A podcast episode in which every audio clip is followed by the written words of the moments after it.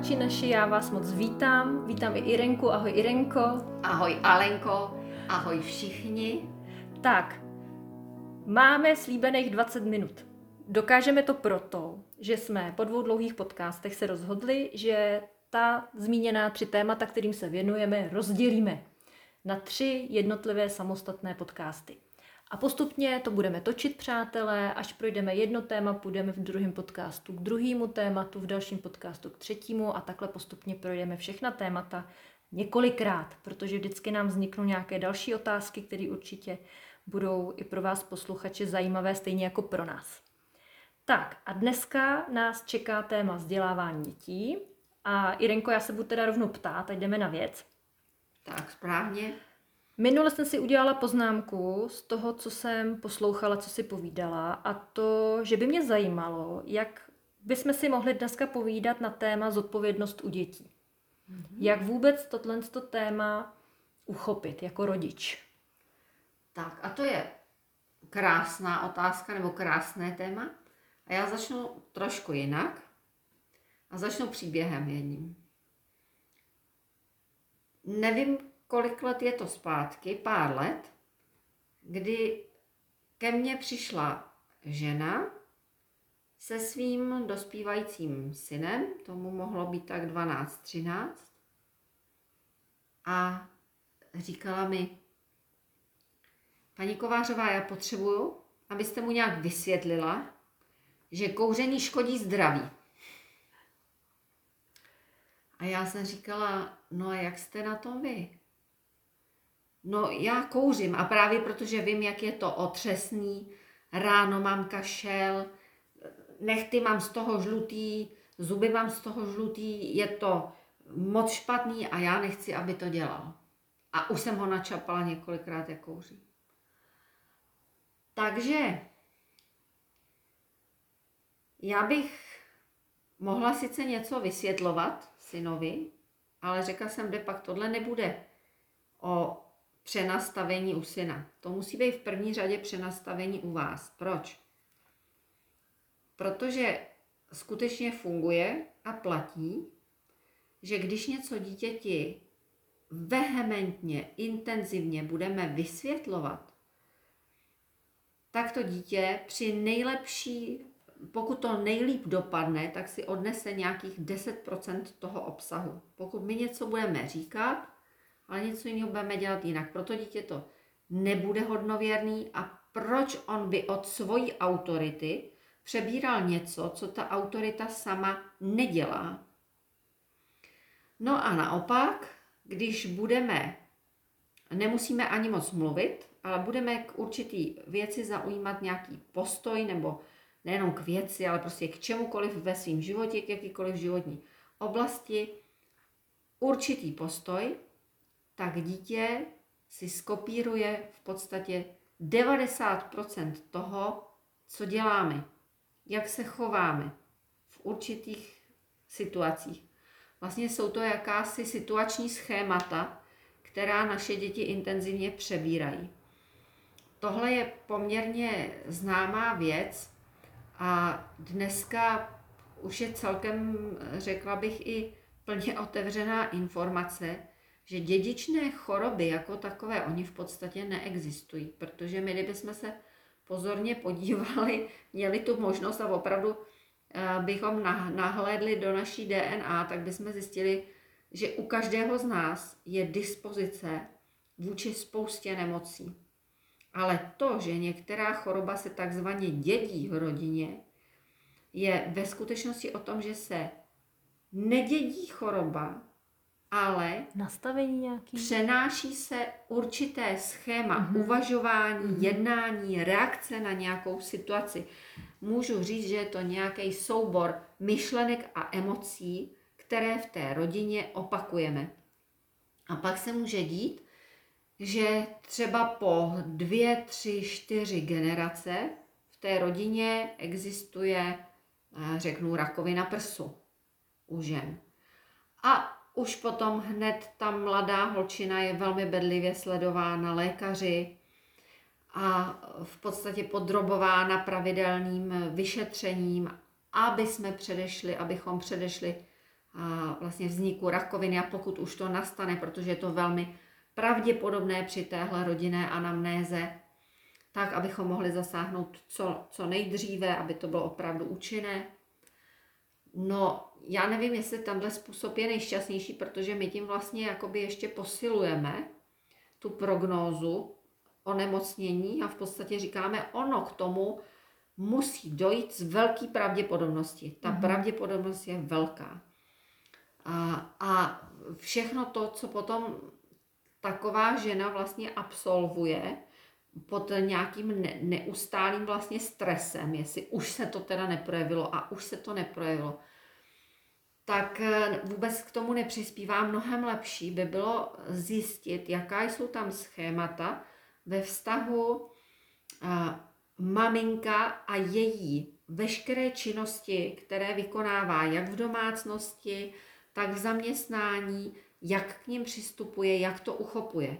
Protože ta rakovina prsu je eh, vlastně o tom, že žena se cítí být velmi, velmi vyčerpaná, ale de facto není, kdo by to dělal za ní, všechno to na ní leží, je to takový určitý pocit jako ukřivděnosti, nedokáže z tohohle pocitu sebelítosti vystoupit. A není to vůbec o tom, že ta žena by to vykřikovala nahlas. Ona může se jevit jako velmi schopná, silná, pracovitá, energická žena, ale někde v koutku mysli tohle je, protože slýchala různé poznámky třeba od maminky, která když dělala nějakou činnost, tak, tak si třeba říkala, já si tu připadám jako služka a podobně.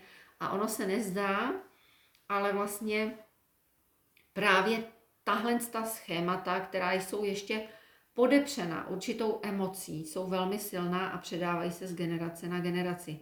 Takže není dědičné, řeknu, není dědičná žádná nemoc, je dědičné pouze schéma. Ostatně je to opravdu prokázáno i výzkumem, že dědičná eh, nemoc, pokud můžeme mluvit o nějaké dědičnosti, tak to je zodpovědné za vznik nemoci zhruba ze 2 až 3% což je opravdu zanedbatelné oproti tomu emočnímu, mm. emočnímu schématu v určitém chování. Mm.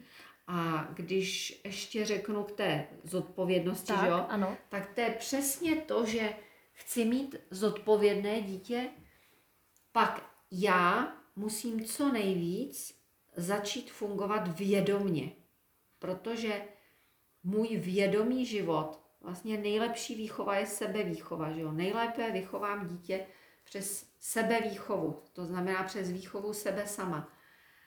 A pakliže já budu přistupovat k jednotlivým životním oblastem tak, že to je všechno vlastně moje volba, a já se nějakým způsobem rozhoduju, proč toto mám tak a toto mám tak, tak to je ten nejlepší příklad, jak to dítě vést k zodpovědnosti.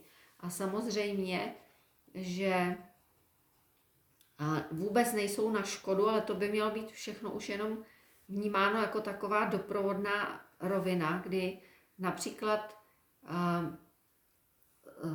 abychom v dítěti otevřeli vůbec tu zodpovědnost, tak mu můžeme dát nějakou na starosti, nějakou velmi jednoduchou činnost, která bude adekvátní vzhledem k jeho věku. To znamená, že třeba každý týden, jednou za týden nebo dvakrát za týden eh, dojdeš eh, vysypat koš. Jsou to opravdu jednoduché činnosti. My dneska máme velikou péči, až jakoby strach z toho, abychom náhodou dítě nepřetížili nějakou prací, která pro něj už není vhodná vzhledem k jeho věku. My jsme se třeba s kamarádkama, který mají podobně staré děti, setkali sami u sebe s tím, že uh, jsme si okamžitě nevšimli momentu, že to dítě už chodí samo, bere věci samo, uh, komunikuje samo a že jsme ještě chvíli vlastně přetáhli tu péči byť to dítě už bylo plně samostatný a moc jsme se tomu jako navzájem nasmáli, jak jsme to vlastně jako v té rychlosti přehlídli, že to vůbec to bylo jako nutné to takhle jako by protahovat, jo.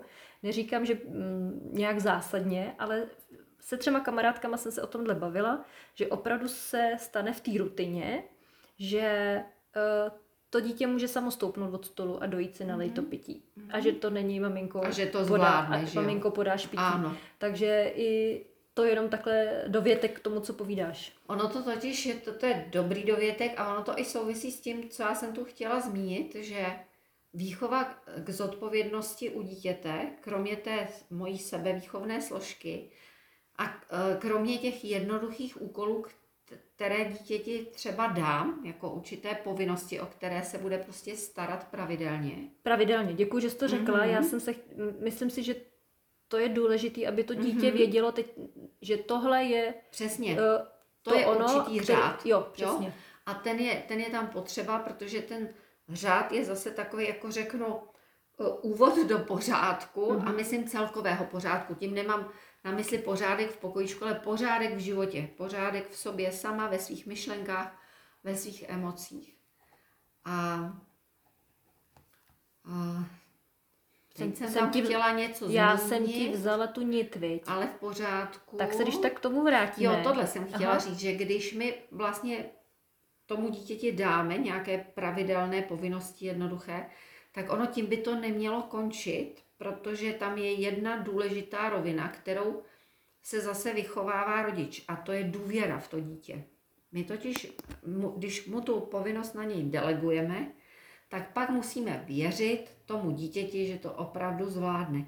To znamená, ne, že budeme neustále chodit a kontrolovat, jestli opravdu to je udělané nebo to není udělané. A někdy ani není špatně, když to dítě, řeknu, sklidí ovoce třeba té svojí právě nezodpovědnosti a nedůslednosti. Když jako pochopí, že um, mu byla svěřena důvěra, uh, dostal zodpovědnost, což je vlastně privilegium. Tam je potřeba vědět, že dítě by nemělo vnímat zodpovědnost jako zátěž, Zátěž. ale jako Hmm. privilegium. Hmm. A zase velmi záleží na tom, jak to vnímá eh, dospělý, protože pokud on vnímá zodpovědnost jako něco, co ho otravuje, eh, co mu znepříjemňuje život, tak mm, nemůže dítě vychovat ke skutečné zodpovědnosti. Ale když si uvědomí, že ta zodpovědnost v první řadě mě osvobozuje, jo? protože první a poslední zodpovědnost je zodpovědnost za mě sama. Za moje konání, za, za, za veškerý můj život. A tohle, když si jako dospělá uvědomím a v tomhle duchu vlastně funguju, tak to je, řekla bych, první a nejdůležitější předpoklad a nemusím si dělat pak moc starosti eh, s nějakýma, řeknu, teoretickýma úvahama o tom, jak přivést dítě k zodpovědnosti, protože ono to poplyne celkem samo, není tam, není to nic složitého. Jednoduché úkoly, dávám důvěru, sem tam hold dojde k tomu, že se to někde sesype, i třeba tomu děťátku trochu na hlavu a bude si to muset zase nějakým způsobem dát do pořádku, ale i to k tomu patří, protože my taky nejsme supermanky nebo superwomanky a, a, a taky se nám občas něco prostě sesype, protože to neuchopíme správně. A i to je zase přirozená součást života a to dítě má vidět, že není to tragédie. Když se něco nepodaří, tak je to o tom, že uděláme všechno pro to, aby se to dalo do pořádku. Krásný. Mě tady k tomu napadá, Irenko, otázka. Nevím, jestli to vůbec, jako jak, jak to uchopit, protože já, když přejímám zodpovědnost za sebe, dítě se učí přebírat zodpovědnost za sebe, tak pak je tady ale taky zodpovědnost za nějaký celek. A to může být rodina, eh, kamarádi ve školce, ve škole, nějaký třeba sportovní tým. Jak, jak tohle v tom dítěti, eh, jak s tím pracovat vlastně, jo? Protože eh, to si myslím, že mm, je spousta dětí, které jsou třeba hodně individuální, eh, tvoří rádi sami nebo jsou, jsou rádi sami, ale když už jsem ve skupině, a to budu vždycky v nějaké skupině, tak jak k tomuhle přistupovat? No, zase, zase tam funguje velmi ten osobní příklad a já bych řekla, že mm, pochopitelně trochu jinak bude fungovat dítě, které je introvert a jinak extrovert. Ale i, ten, i to dítě, které je třeba velmi introvertní a vyhovují mu činnosti, které jsou zaměřené na, na nějaký takový, řeknu, individuální přístup a prožívání. To znamená, že se nepohybuje v úplně širokém kolektivu, tak i takovéhle dítě, které je velmi introvertní, tak má svoji rodinu, pohybuje se v rodině.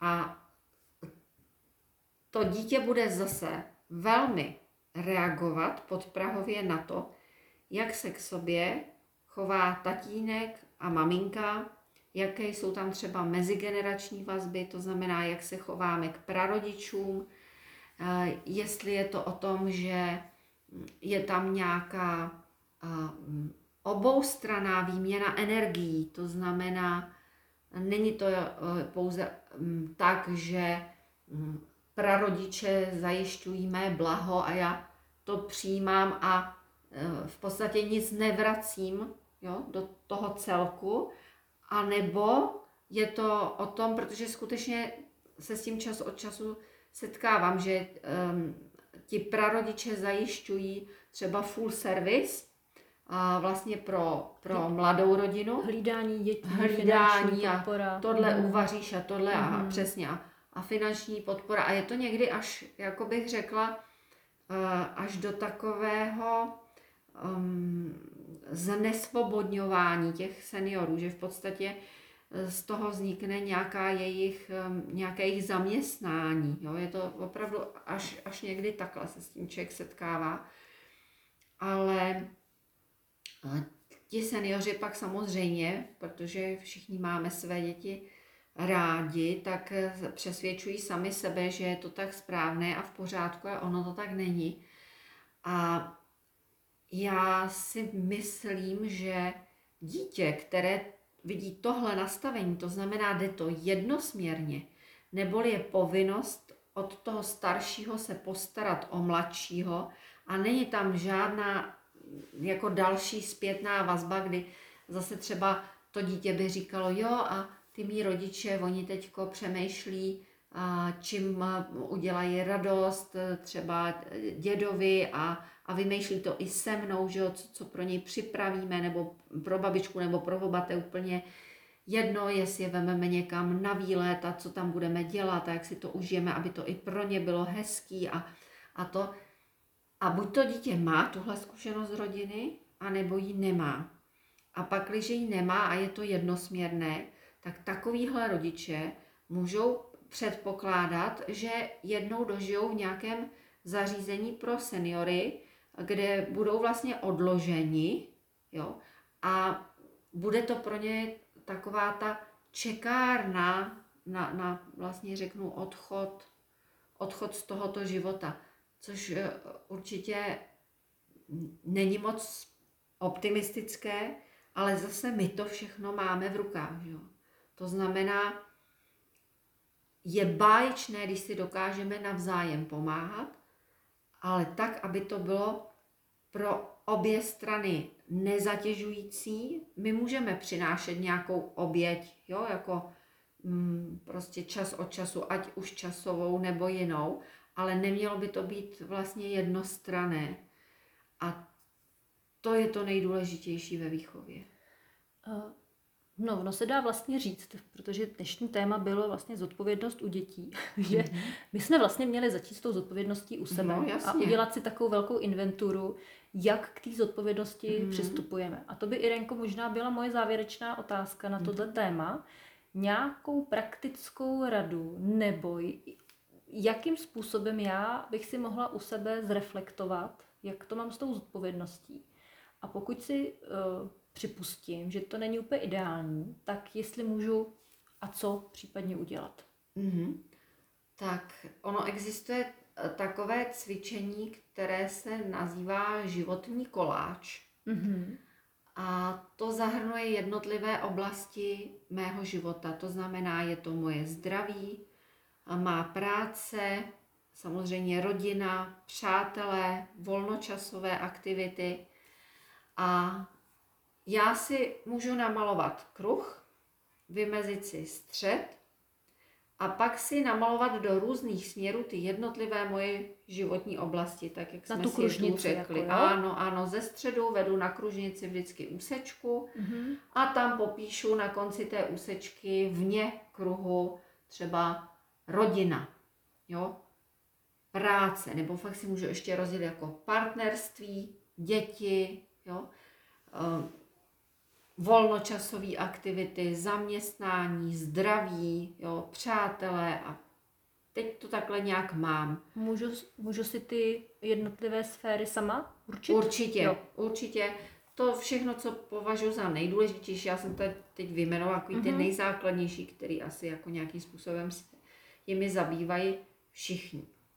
A pak si udělám na tu úsečku, na tu spojnici středu a toho pojmu, který je na obvodu kružnice, tak na tu úsečku si vynesu aktuální bod, který odpovídá od 0 do 10 s mírou mojí spokojenosti s tou danou životní oblastí. To znamená, ve středu mám nulu Mhm. a na, vlastně A nahoru nahoře desítka. mám desítku. A čím vyšší číslo, tím víc jsem spokojená. Jo? Mhm. Absolutní spokojenost je na obvodu kruhu číslo 10. A to si vždycky vyznačím. Takže třeba si řeknu, jo, tak eh, dobrý zaměstnání, no tak jako mohlo by to být lepší, že jo, ale tak jsem někde v půlce, tak jako Pětka. pětka, jo? A dám to do půlky Jo, úsečky. jo, Mhm. jo. Řeknu zdraví, no tak víceméně všechno v pohodě, dám osmičku. Mhm. Jo? Podle, prostě podle mojí aktuální situace. A pak si ty jednotlivé body spojím mezi sebou.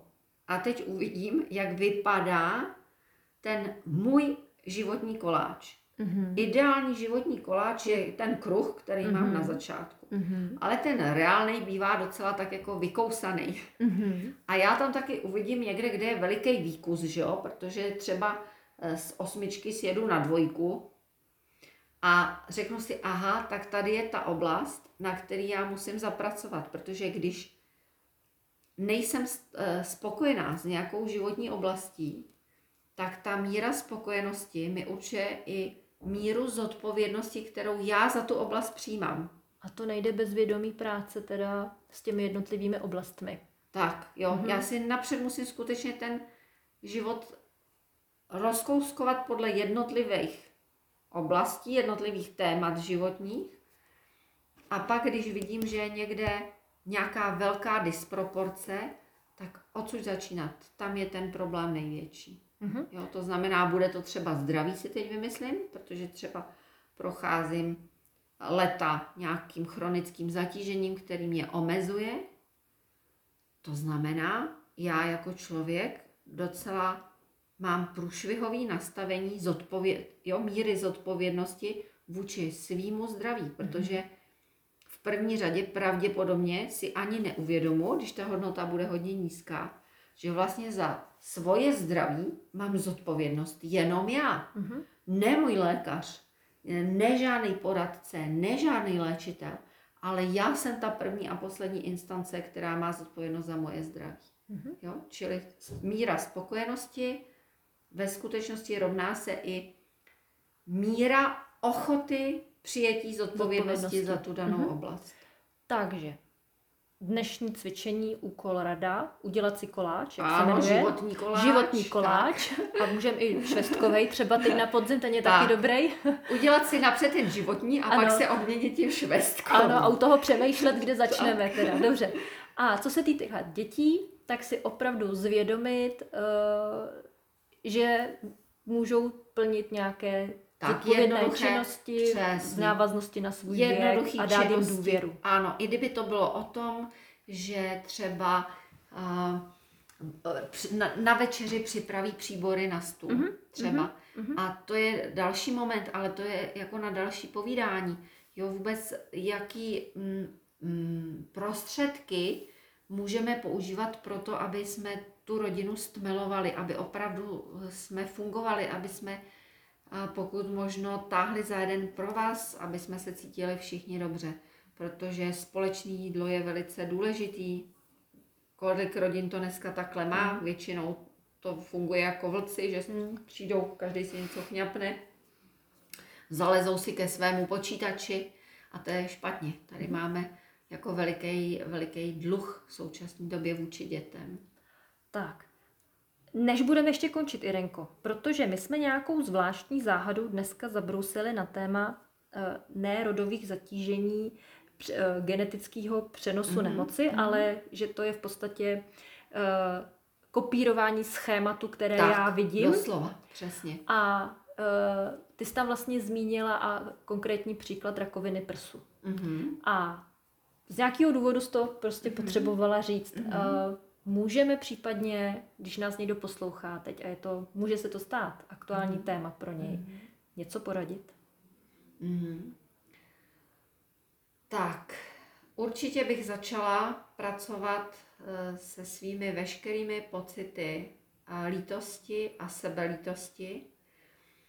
To znamená, takový ten pocit, ten je skutečně mm, výrazný u žen, které tu, s touhle diagnózou se setkávají. Že já jsem tady vlastně pro všechny, pořád všechno dělám, um, pořád všechno zařizuju, o všechno se starám, uh, nikdo mi s tím nepomůže, všechno to na mě leží, uh, připadám si udřená a jsem taková jako služka. To je uh, pocit, který samozřejmě, když neopustím, tak půjdu do toho zdraví zpátky velmi obtížně. Takže první, co bych měla udělat, měla bych se naučit toto přenastavit. A já když půjdu ještě hloubš, proč tyhle pocity mám? No protože, protože jsem vlastně připustila to, abych tu služku dělala. A proč jsem to připustila? Třeba proto, že jsem očekávala nějakou odměnu, a nemyslím teď v rovině materiální, ale právě v rovině citů, že budu, jo, že budu milována, že budu chválena, že budu já nevím co, že se mi dostane pozornosti, po jaké toužím.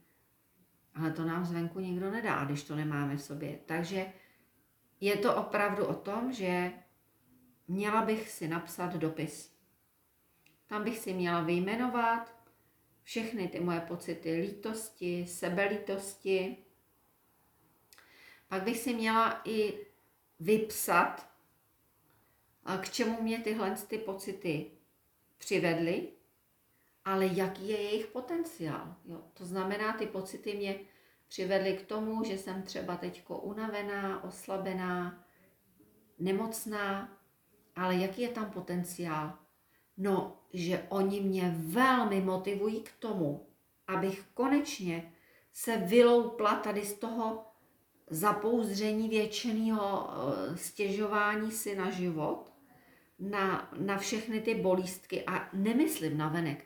To jsou většinou věci, kdy ta žena si to orientuje jako dovnitř, do sebe, proto se tam vytvoří něco, co není v pořádku. A uvědomit si, co teda, kam mě to směřuje? No přece k tomu, abych se opravdu měla ráda, abych nepotřebovala dělat něco, protože možná si za to zasloužím nějaký ocenění nebo lásku, přízeň druhých lidí, druhého člověka. O tom to přece není ten život. Jo. Ten život je o tom, že já najdu rovinu, ve které jsem spokojená, ve které můžu přinášet i něco těm druhým, můžu jim třeba být nějak nápomocná, můžu je k něčemu motivovat a pak je to v pořádku. A musím, to, to je moje zodpovědnost. Když jsem unavená, tak můžu nadávat nebo zlobit se jenom sama na sebe, protože já jsem ta první a poslední instance, která si určuje hranice, co si dovolím nebo ne. Jo. A ono je to o tom, že Uh, myslím si, že to známe všechny. I já se s tímhle s tím sama potýkám, kdy čas od času opravdu si dokážu tak naložit, že prostě jsem přetížená. Ale jedna jediná výhoda je tady u toho, když člověk má vědomý přístup, že si fakt uvědomí, že to není problém těch lidí, který třeba volají, chtějí konzultace, prosím, prosím, jenom malinkou chvíli potřebovala by to není jejich problém. To je problém můj, že já už dávno cítím, že teď potřebuji třeba prostor na odpočinek, já si ho neudělám. Jo? Já si ho prostě neudělám. A řeknu, no tak ještě. Tady toho vezmu a tady tu vezmu. A takže když potom mě něco doběhne, no tak opravdu vím, že ta chyba vznikla u mě a že opravit ji zase můžu jenom já. Jo. Čili do, doporučuji i ženám, který se ocitnou s nějakou takovou nepříjemnou diagnozou, začít se učit, ty ženy to neumí totiž, začít se učit dělat si programově čas na sebe, na začátku jenom, protože jinak ta nemoc je dotlačí, nejenom mají hafo času. Jo. A pak jde o to, až toho spoustu času budou mít, tak právě, aby nepokračovali v utápění se v sebelítosti, ale aby přepli do pozitivního programu. Hmm. Hurá, teď mám čas na to, abych se mohla naučit milovat sebe, milovat život. Jo? Není to žádná fráze, je to základní úhel našeho bytí tady hmm. na Zemi. Mluvila jsi o dopisu? Ten mm-hmm. jsme teda napsali. Ten jsme napsali. A? a pak je fajn, a když já už jsem s ním tak nějak jako obsahově srovnaná, stotožněná, cítím, že ten dopis je uzavřený, ne, nemám potřebu jako ho, doplňovat. ho doplňovat, něco tam dodávat, tak ho spálím a spláchnu tekoucí vodou. Mm-hmm. My to můžeme vnímat jako čáry máry, mm. ale vůbec nejde uh, o, o nějaké okultní praktiky, ale jde o to, že moje podvědomí dostává informaci, to že všechny ty emoce, myšlenky hmm. jsem dala k transformaci ohni, protože hmm. my máme oheň v sobě zakódovaný hmm. jako nejsilnější transformační živel. Jakmile oheň vezme jakoukoliv materii, změní ji do jiné kvality. Hmm. To znamená, to samé se děje i s emocema, s myšlenkama, které jsou vloženy na ten papír. A voda, která potom spláchne ten popel, tak už vlastně to jenom dočistí dokonale. Eh, do vody znamená, půjdu třeba ven a do nějakého silného potoku nebo Přesně. do řeky, můžu ten popel Do nějaké dát. proudící mm-hmm. vody, ale můžu to udělat klidně i do třeba odpadu, jo? Do záchodu? Do záchodu mm-hmm. úplně bez problémů. Tak jo. Uh, já se teda omlouvám za tuhle vsuvku mimo vzdělávání dětí, ale prostě to mělo asi zaznít. Tak, Máme konec dneska, Irenko. To nám to utíká. Takže jsme měli nádherné téma zodpovědnost dětí a vlastně nás dospěláků, kde to mm. prostě začíná. Tak milí přátelé, já nám všem přeju, aby jsme dokázali každý den vědomně přistupovat ke svému chování, jednání, myšlení, mluvení zodpovědně. Mm-hmm. Učme se to možná i od sebe navzájem, aby ty děti teda měly co okoukávat, když naše řeči jsou vlastně k ničemu, protože si vemou 10%. Přesně tak a pak bych, pak bych eh, řekla, že ona je to docela zábava, když se na tu cestu dáme, jo? že vlastně ta cesta se stává cílem a, a věřte, že všichni se máme co učit, co se zodpovědnosti týče. Máme na to nejenom tenhle život, ale mnoho, mnoho dalších, a, takže je to krásný dobrodružství, tak si to užívejte pěkně a já si to taky užívám. Tak milí přátelé, naslyšenou příště. Toto byl třetí podcast na téma vzdělávání. Příště si budeme povídat uh, na téma náš milovaný ženský svět. Takže se na vás budu moc těšit. Irenko, tobě děkuji za tvůj čas a za no, povídání. Rádo se děje. Já taky děkuji, Alenko, za krásné otázky a všem vám přeju, ať si z toho něco odnesete dobrého pro sebe, skutečně, co budete moc použít nebo si nad tím zapřemýšlet. Tak naslyšenou, přátelé. Mějte se báječně.